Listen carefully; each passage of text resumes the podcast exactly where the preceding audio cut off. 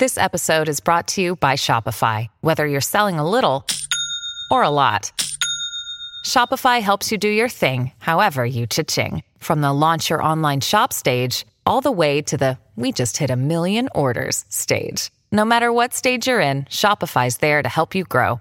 Sign up for a $1 per month trial period at shopify.com slash special offer, all lowercase. That's shopify.com slash special offer. Fede, ma su che scaffale li mettiamo i filosofi? Allora, vediamo. Mm, serietà, moderazione, garbo, niente turpiloquio. Cioè, aspetta, aspetta, aspetta, come? Niente parolacce, niente barzellette sporche, niente battute di black humor. Eh, va a cagare allora, cambiamo lavoro. Sigla! Daily Cogito, il podcast per tutti e per nessuno. Puoi amarlo, puoi odiarlo, ma non puoi ignorarlo.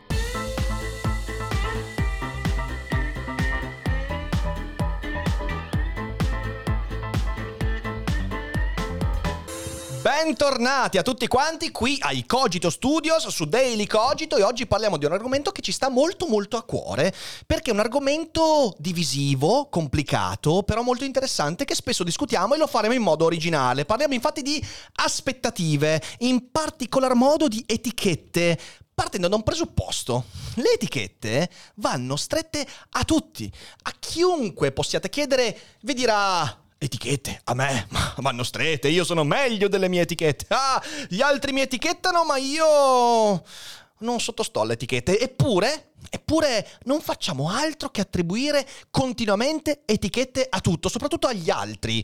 E questo perché? Perché siamo creature molto più semplici di quello che desideriamo. E questo ci fotte perché vorremmo essere molto più nobili, molto più intelligenti, molto più forti di quello che siamo poi in realtà. E infatti le etichette le assecondiamo in ogni modo possibile, nella vita privata, in quella pubblica, sul lavoro, nello studio, con gli amici, con i familiari.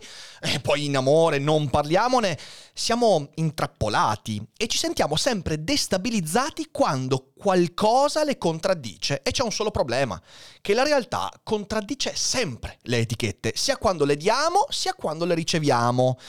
Ora, io sono abbastanza convinto, anche per la mia esperienza, che la serenità della mente derivi in buona parte dalla capacità di non lasciare che le etichette ci dominino.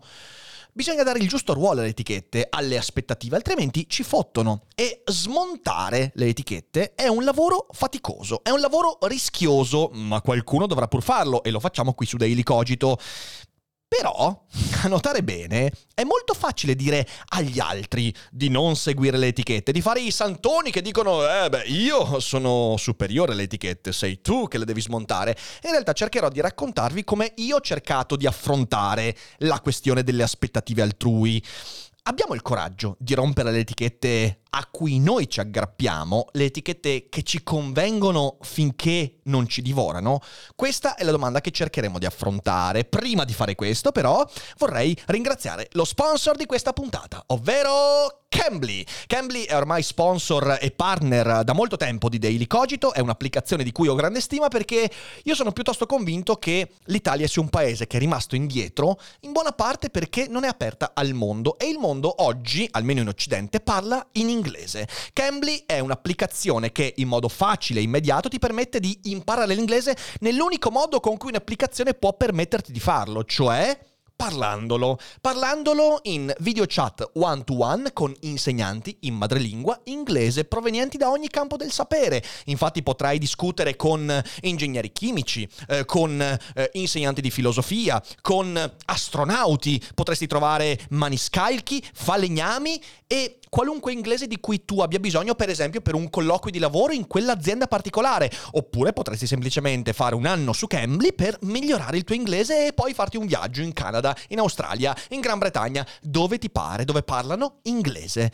E Cambly lo fa nel modo giusto, mettendoti in contatto con insegnanti di madrelingua. Ora, la nostra community ha a disposizione due vantaggi enormi per usare questa applicazione. Il primo vantaggio, se non lo usate, siete dei jackass, cioè sono 10 minuti gratis di lezione su Cambly. Veramente, cioè, cosa state aspettando? Fermate la puntata, cliccate su referral e andate a usare per 10 minuti Cambly, perché questo vi permetterà di convincervi di quanto sia efficace l'applicazione e di quanto poi sarete obbligati ad usufruire dello sconto del 50% sul primo anno di Cambly. Quindi significa fare un anno di video lezioni con insegnanti madrelingua in video call one to one che potete anche riascoltare a 5 euro a lezione, poco più. Ma, sch- ma, scherziamo, fra un anno guarderete indietro e sarete contenti del vostro inglese e direte per fortuna ho ascoltato Rick Dufer. E grazie a Cambly e grazie a chi inizierà a utilizzare l'applicazione perché è un ottimo modo per sostenere la nostra trasmissione. Detto questo, voglio anche dirvi che questa è una settimana particolare perché ieri eh, l'avete già visto, per chi sta ascoltando questo video di martedì, eh, ogni giorno di questa settimana uscirà una roba strana un trailer di un corso, che in realtà non è un corso, ma è un'altra cosa. Poi però lunedì prossimo uscirà il vero corso. E allora vi consiglio di recuperare i trailer che vengono fuori sui canali miei e di Alessandro De Concini e di guardare in descrizione perché troverete un link che vi porterà a un form di newsletter gratuito in cui avere a tempo debito le giuste informazioni per quello che succederà poi la settimana prossima, perché settimana prossima inizierà un progetto veramente spettacolare. Vi dico solo che è una roba che la community ci chiede, mi chiede da sei anni e adesso è giunto il momento di farlo. Insieme ad Alessandro è una roba grossa, e non perdetevela. E nel frattempo divertitevi con i trailer di questa settimana, spammandoli in tutto il globo terracqueo, perché stavolta o diventiamo famosi oppure ci prendiamo tre ergastoli. Quindi dateci una mano, mi raccomando. Ultimo annuncio, poi partiamo con il Daily Cogito effettivo. Domani, ovvero martedì 21 giugno, qui alle 18 ai Cogito Studios avremo Sara Garofalo, che è una neuroscienziata che si occupa di cervello e comportamento. Sono argomenti che mi stanno molto a cuore e non vedo l'ora di avere qua Sara perché ho letto il suo libro, è una figata e sarà una chiacchierata da non perdere. Quindi alle 18 di martedì 21 in diretta su Twitch e poi ovviamente su tutti quanti gli altri social di Daily Cogito. E ci siamo, ci siamo. È giunto il momento di parlare di etichette. Perché le etichette sono così importanti? Sì, perché sono importanti. E sono importanti, lo deduciamo dal fatto che le usiamo tutti continuamente. Beh, perché se le, le, le, analizziamo bene, le etichette sono la cristallizzazione sociale, intersoggettiva, delle aspettative che soggettivamente nutriamo. Noi siamo creature che eh, producono aspettative e le aspettative poi quando entrano nel contesto sociale diventano etichette. L'etichetta è qualcosa che apponiamo per dare forma a qualcosa che ci aspettiamo. Io do l'etichetta a quella roba perché in base alla mia esperienza e alla mia educazione mi aspetto che quella roba si manifesti in un certo modo. Questo è il modo con cui funzionano le etichette. Ora, ci servono per avere coordinate nella mappa che costruiamo di giorno in giorno, la mappa che ci permette di orientarci nel mondo. Senza etichette sarebbe come stare in una zona inesplorata con una mappa senza leggenda. Infatti le etichette sono un po' la leggenda che ci permette di collocare qualche pezzettino senza dover mettere in discussione sempre tutto quanto, senza dover ricominciare sempre da zero. E questo fa dell'etichetta qualcosa di importante per la vita finché non le usiamo male e usandole male finiscono per farci dei danni. Ma il fatto che ci facciano dei danni perché le usiamo male non significa che le etichette o le aspettative vadano rifiutate. Infatti, secondo me, bisogna prima di tutto riconoscere il ruolo che le aspettative e le etichette rivestono nel nostro mondo. Avete presente quella frase? L'abito fa il monaco. È uno dei classici luoghi comuni, però è una grande verità. Ed è vero che l'abito fa il monaco. Noi siamo infatti creature che vivono di ipotesi sul futuro e questo ci permette di prepararci ai pericoli che potremmo incontrare.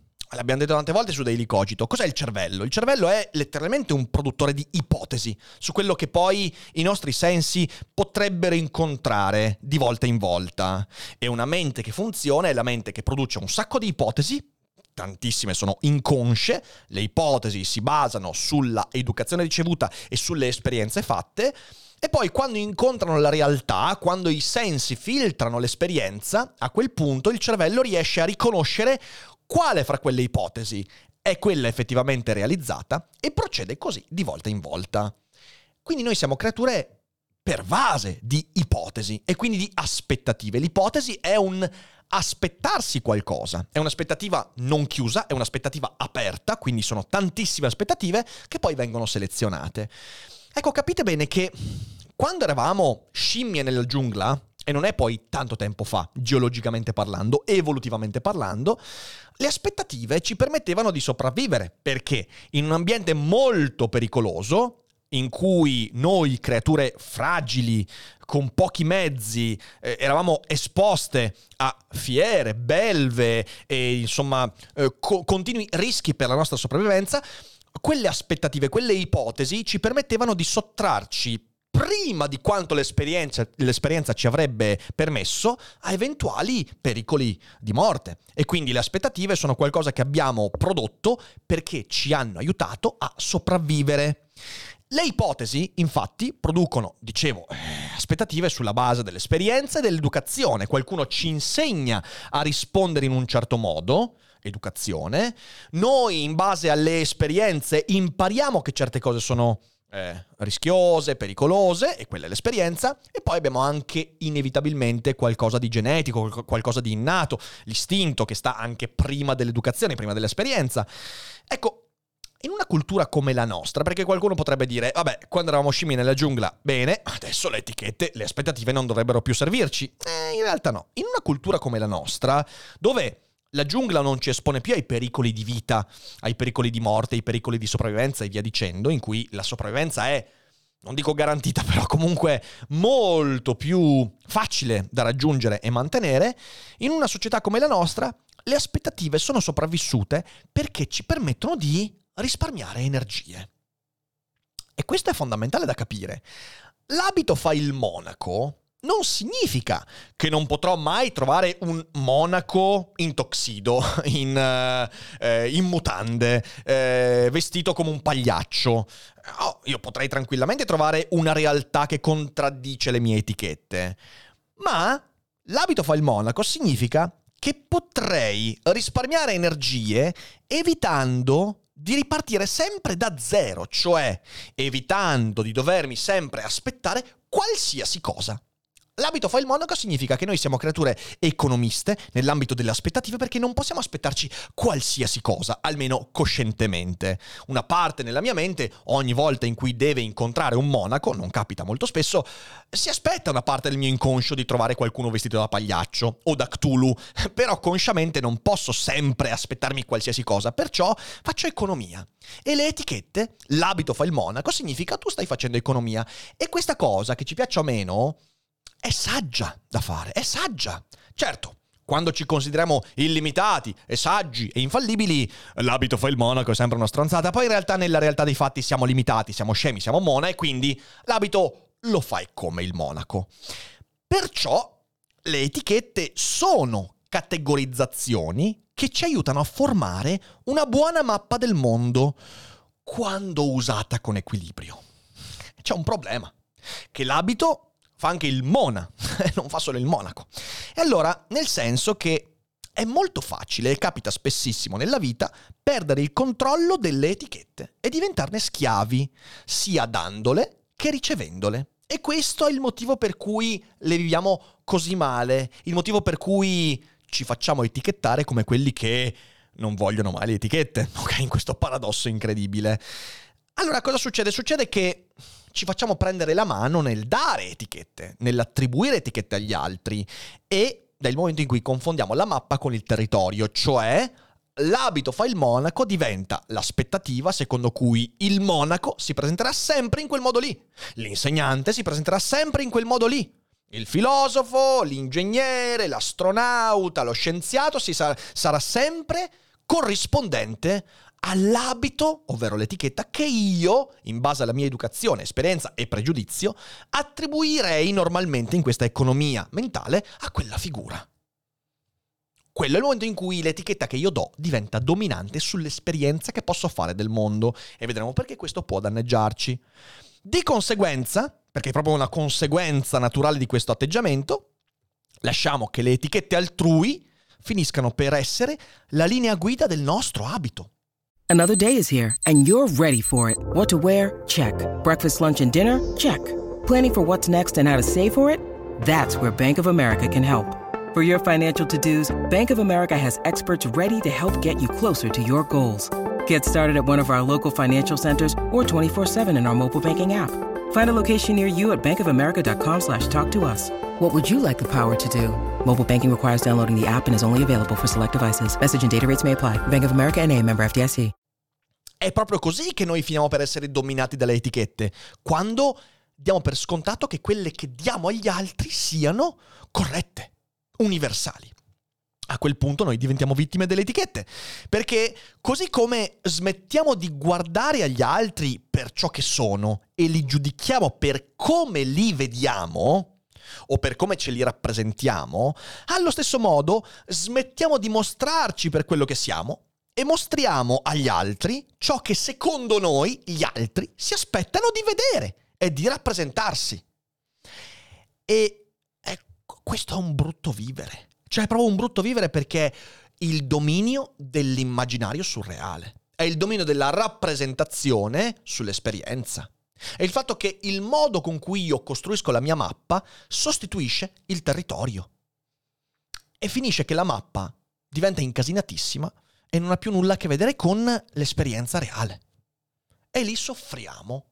Li soffriamo perché perché perdiamo completamente concezione di quello che siamo noi e di quello che sono gli altri. In questo paradosso, le etichette, le aspettative diventano le nostre nuove catene. E lì ci facciamo male. È per questo che ritengo così importante smontare e contraddire le etichette facili. E nel mio mestiere e con quello che faccio, cioè è diventato, io credo, la cosa più importante di tutte. Cioè io non voglio esagerare, però contraddire scientemente le aspettative che la gente ha intorno a una figura come la mia, per me è fondamentale. Per il pubblico generalista, infatti, non parlo della gente che fa parte di questa community, perché ormai mi avete conosciuto, sono Mona, ok? Basta, stop. Ma per il pubblico generalista, quello che sta al di fuori della bolla, filosofo è un'etichetta molto delineata e granitica, intoccabile. Lo vediamo reiterato nelle università, in televisione, alle conferenze, sempre. E non voglio essere cattivo, però fatti con lo stampino, veramente fatti con lo stampino. Allora, il filosofo deve avere un atteggiamento serio e credibile. Non si sa bene in merito a cosa credibile, ma deve trasmetterti quell'atteggiamento di serietà che ti permette a te ascoltatore di attribuire alle sue parole un senso di solidità anche quando dice stronzate. E questo forgia quello che nel mio Seneca tra gli zombie ho denominato l'infallibilismo. Perché se questa è l'etichetta che noi attribuiamo al filosofo, la conseguenza è che in qualche modo ci leghiamo al filosofo perché una parte di noi desidera e si aspetta che tutto ciò che dirà il filosofo sia saggio e quindi esente da fallimento niente di più sbagliato, ma poi vediamo perché. Il filosofo, e questo me lo si, lo, lo si, dice continuamente, il filosofo non dovrebbe mai alterarsi, non dovrebbe mai scaldarsi, mai arrabbiarsi, scherziamo il filosofo, e quindi non dovrebbe mai cadere nel turpiloquio. Al di là del fatto che questo è contraddetto da tantissimi filosofi del passato che usavano come il turpiloquio, che usavano la satira, il black humor e che si, si ammazzavano di parole fra di loro. Leggete Schopenhauer che commenta Hegel, ma anche Hegel che commenta Leibniz. C'è proprio cattiveria, c'è, certo, cattiveria magari correlata all'epoca e al mezzo che utilizzavano. Nel libro è più difficile vedere il filosofo che scade nel turpiloquio, nell'insulto. Ma i filosofi non erano mica soltanto nei libri, noi abbiamo testimonianze di filosofi belli caldi, belli... E, e va bene così, e va bene così, il dibattito è una roba che ci rende vivi, ok? Il filosofo può essere morigerato, può non cadere mai nel turpiloquio, ma non è detto che sia così. E quindi tutti quelli che vengono sotto i miei video e mi dicono: Ah, ma un filosofo non dovrebbe dire cazzo così tanto. Eh, cazzo, invece sì, e eh, va bene così. Il filosofo dovrebbe essere immagine della statua di Rodin, il pensatore. Il filosofo è sempre così, sempre lì, riflessivo, con la testa fra le nuvole, che attende nella sua statua, nella sua statua, nella sua torre d'avorio, ma anche nella sua statua d'avorio, e riflette su, su tutta l'esistenza, sullo scibile, e non si fa distrarre da niente. Quindi il filosofo non potrebbe mai vivere nei nei social network, con i social network, che è un'altra stronzata immane perché storicamente i filosofi entrano proprio nelle piazze virtuali o reali dove la gente c'è, discute, perché il filosofo è interessato a saggiare il polso del, dello zeitgeist, del, del, dello spirito del tempo, eh, la temperatura di una società, è quello che interessa al filosofo. E il filosofo deve sembrare uno che ha capito, ha capito, non si sa bene cosa, ma ha capito, anche se tutti quanti sappiamo che nessuno capito, però il filosofo deve aver capito. Ecco, vedete, tutte queste che ho cercato di, eh, ne ho fatto anche un po' una caricatura, però mi perdonerete, tutti questi sono aspetti che io ho visto, io li ho visti e li vedo ogni giorno. Ne vedo tantissimi i filosofi preoccupati di non rispettare queste aspettative. I filosofi che poi nella vita al di fuori eh, dello sguardo pubblico magari sono dei cazzari come me, come Fede, come tutti quanti, filosofi che si divertono, fanno battute, oh ma sapete quanti ne conosco? Che poi invece appena vanno in pubblico dicono no, adesso non deve succedere nulla che contraddica l'immagine pubblica del filosofo, devo veramente sembrare irreprensibile, assolutamente misurato, posato in tutto. E poi vanno e appena sono fuori dallo sguardo pubblico, ah, si sbracano e va bene così, sono quella roba lì loro, sono quelli al di fuori dello sguardo pubblico, ma quando sono in pubblico, ecco che le aspettative del pubblico dominano la loro esistenza. Ma che cazzo vuoi imparare? Cosa vuoi imparare? E cosa vuoi dire tu filosofo? Cosa vuoi imparare tu pubblico da uno che fa così? E cosa vuoi dire tu filosofo di fronte a un pubblico do- le cui aspettative dominano il tuo discorso? Capite che non ha nessun senso. E faccio una confessione. Per un periodo io ho rischiato di caderci. Io ho rischiato. E io me lo ricordo molto bene. Era circa un anno e mezzo, due anni da quando avevo aperto il canale YouTube, quindi parlo del 2016. E io a un certo punto mi ero accorto del fatto che c'era un manipolo di persone che si era veramente appassionata al mio progetto. A uno che arriva da Vicenza, che aveva allora 30 anni e parlava di filosofia. E io dicevo, cavolo, ho sempre desiderato farmi vedere come un sapiente. E nella mia testa a un certo punto è entrato questo pensiero. Adesso devo essere riconosciuto come un filosofo. E guardavo quelli che venivano riconosciuti come filosofi. Bazzicavo, ascoltavo le conferenze, allora mi guardavo Severino, persino Fusaro, mi guardavo tutti questi qua e dicevo, mm, eh, io sono molto più stronzo di questi qua. Cioè, nel senso, sono molto più fuori controllo, sono molto più sanguigno, sono... No, devo, devo darmi una calmata, cazzo, devo darmi una calmata. Non posso più dire cazzo, eh no, cazzo, lo sto dicendo di nuovo, no. Devo dire mm, ciderbolina e poi devo trasmettere un senso di maggior stabilità. Devo Certo, sono una persona molto entusiasta, ma l'entusiasmo diventa passionale. Il filosofo invece è uno stoico, freddo, freddo come il marmo della statua di Rodin. E quindi devo darmi una calmata, perché se voglio sembrare un filosofo, allora devo cambiare la mia maschera. Per fortuna, per fortuna è durato molto poco. Mi stava così poco bene, l'ho fatto per qualche settimana, forse mese, ma per fortuna mi stava così poco bene mi stava così stretta quella roba lì che ho mollato subito. Ho mollato subito perché mi ero accorto che in realtà stavo fingendo, stavo fingendo in modo incredibile e potevo io fingere con voi e poi essere un'altra roba nella vita privata, eh, come fanno tantissimi. Però non ce la facevo. E non so perché io non ce la faccia a fare questa roba qua, eh. non so se sia questione di carattere, quindi è una fortuna, oppure sia una cosa che ho imparato. Sicuramente l'esperienza nel lavoro precedente rispetto a questo, eh sì, anche fare il filosofo è un lavoro a quanto pare, però l'esperienza precedente, quando facevo consulenza finanziaria e queste cose qua, fu una benedizione. Perché mi ero già trovato in un contesto in cui facevo un lavoro che mi richiedeva, mi richiedeva di essere diverso da come io in realtà ero.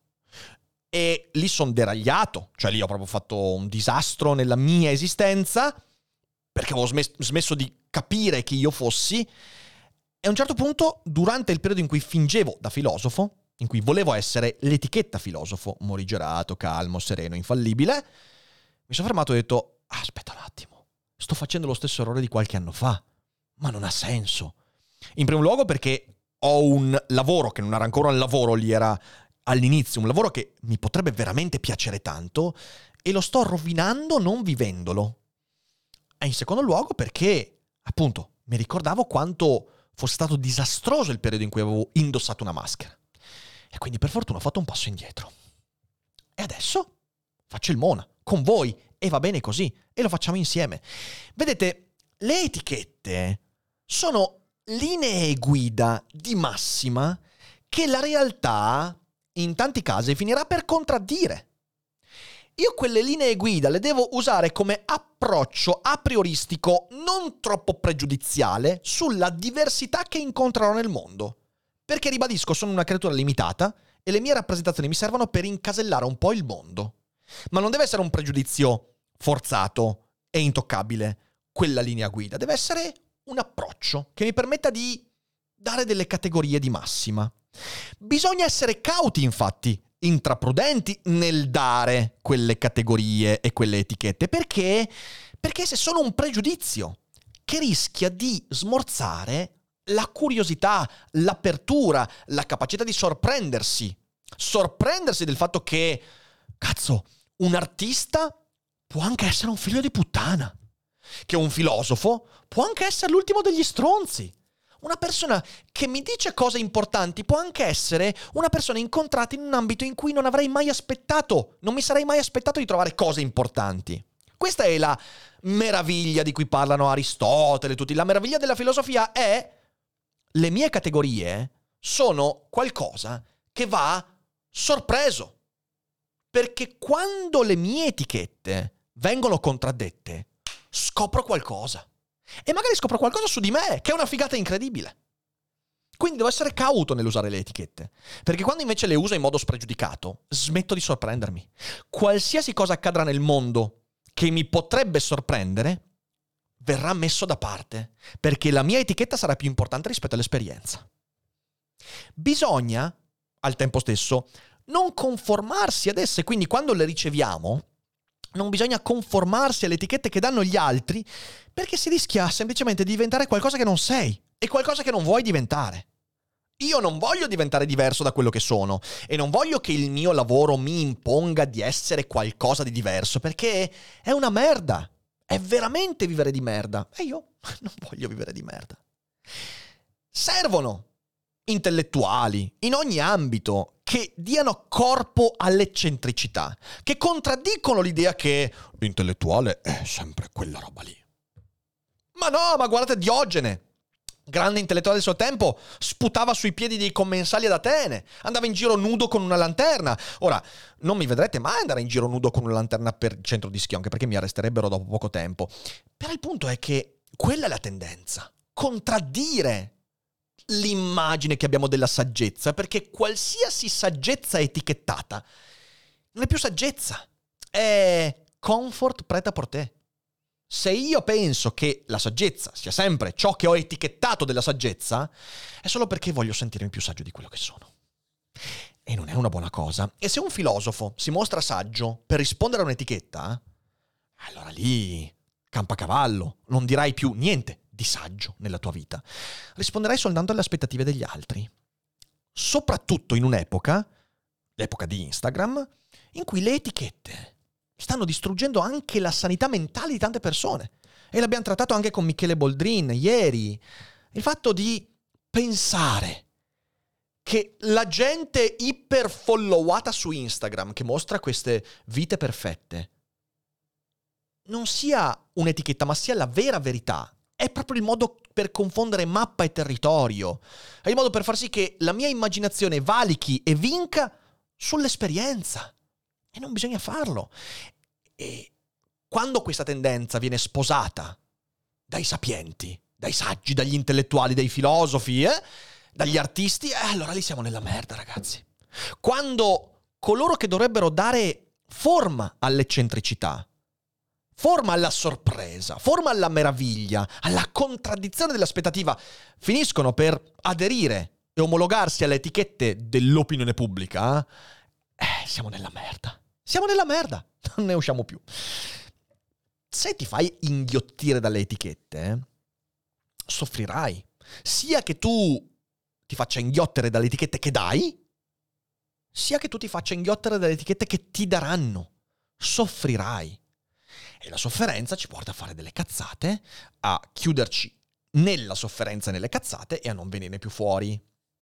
When you need mealtime inspiration, it's worth shopping Kroger, where you'll find over 30,000 mouthwatering choices that excite your inner foodie. And no matter what tasty choice you make, you'll enjoy our everyday low prices, plus extra ways to save, like digital coupons worth over $600 each week. You can also save up to $1 off per gallon at the pump with fuel points. More savings and more inspiring flavors make shopping Kroger worth it every time. Kroger, fresh for everyone. Fuel restrictions apply. Io soffrivo quando qualcuno mi diceva ma tu non sei un filosofo, ah, il filosofo è diverso da quello che sei, tu sei, tu sei eh, un ornitorinco, tu sei una videocamera, tu sei un treppiede, sei uno scheletro, sei... E ci stavo male, ci stavo male perché, perché cazzo, no, ma io, io, io voglio, io voglio che l'etichetta venga riconosciuta, eh, sto, sto faticando così tanto per far sì che venga riconosciuto come tale. E poi mi sono detto, ma chi cazzo me lo fa fare? Ma chi me lo fa fare? Ma è ben meglio essere se stessi che non essere i filosofi che gli altri vogliono. E invece, secondo me, filosofo lo può essere uno che parla di basket, di videogiochi, di film, di, di pornografia. Certo, perché la saggezza si, si, si, si ficca in luoghi inaspettati. Gli insegnamenti migliori che io ho ricevuto nella mia vita, guardatevi il video che ho fatto sui maestri, ok? Alcuni insegnamenti emergono da dove te li aspetti. Il mio professore Franco Volpi. Ma tanti altri insegnamenti emergono da dove non te li aspetti. Il mio allenatore di basket. Ok? E se, non siamo aperti a questa, che dal mio punto di vista è una verità molto semplice, che però dimentichiamo molto spesso, allora smetteremo di entrare in contatto con la saggezza. Anzi, il filosofo, secondo me, l'intellettuale, così come l'artista, dovrebbe essere proprio la figura che esprime l'eccentricità, che esprime la diversità. E come dicevo, di esempi del passato ne abbiamo una montagna. Filosofi eccentrici, strani, che non ti aspetteresti. Eh, la storia è costellata di queste figure. Spinoza, Leibniz, tutta gente che, che, che, che sta al di fuori di quello che ci aspetteremmo da un filosofo. E secondo me il filosofo è uno che usa bene la mappa in relazione al mondo. E quello significa dare il giusto ruolo alle aspettative, alla leggenda con cui facciamo la mappa. Se perdiamo consapevolezza di questo aspetto, allora finiremo schiavi delle nostre aspettative, smetteremo di dare valore all'esperienza che facciamo del mondo e smetteremo di sorprenderci quando un luogo, una persona, un'occasione ci darà un insegnamento che noi non ci saremmo aspettati. E quando smetteremo di sorprenderci di questo, non ci accorgeremo più dell'insegnamento. È questo che fanno le etichette, quando vengono usate male. E ci tenevo a dirlo anche perché in questi giorni, con i trailer che vengono fuori, credo che vedrete un sacco di roba che contraddirà in modo molto palese le aspettative che avete su un filosofo. Eh, però andrà benissimo così, andrà benissimo così. Me ne sbatto, me ne sbatto. Chiamatemi come volete, ornitorinco, tavolo, treppiede, scheletro, come dicevo prima, non importa. L'importante è che riusciamo il più possibile a dominare le nostre aspettative ed etichette. È questo che mi ha insegnato la filosofia e credo che sia la cosa che ripetono tutti i filosofi da 5.000 anni a questa parte. Siate ciò che siete, non ciò che secondo voi gli altri si aspettano che siate. È molto semplice, al tempo stesso molto difficile, rischioso e faticoso, però è una bella avventura. E direi che con questo è tutto e vi ringrazio tanto per aver seguito questo Daily Cogito a cui tenevo particolarmente. Se vi è servito, come sempre, eh, l'invito è a condividerlo perché lì fuori c'è gente che magari ha bisogno di sentire queste parole perché si è impantanata confondendo mappa e territorio e Daily Cogito è il modo giusto per uscire perché combattiamo gli zombie e soprattutto non ci dimentichiamo mai che non è tutto noia ciò che pensa. Buona serata e alla prossima. Ciao!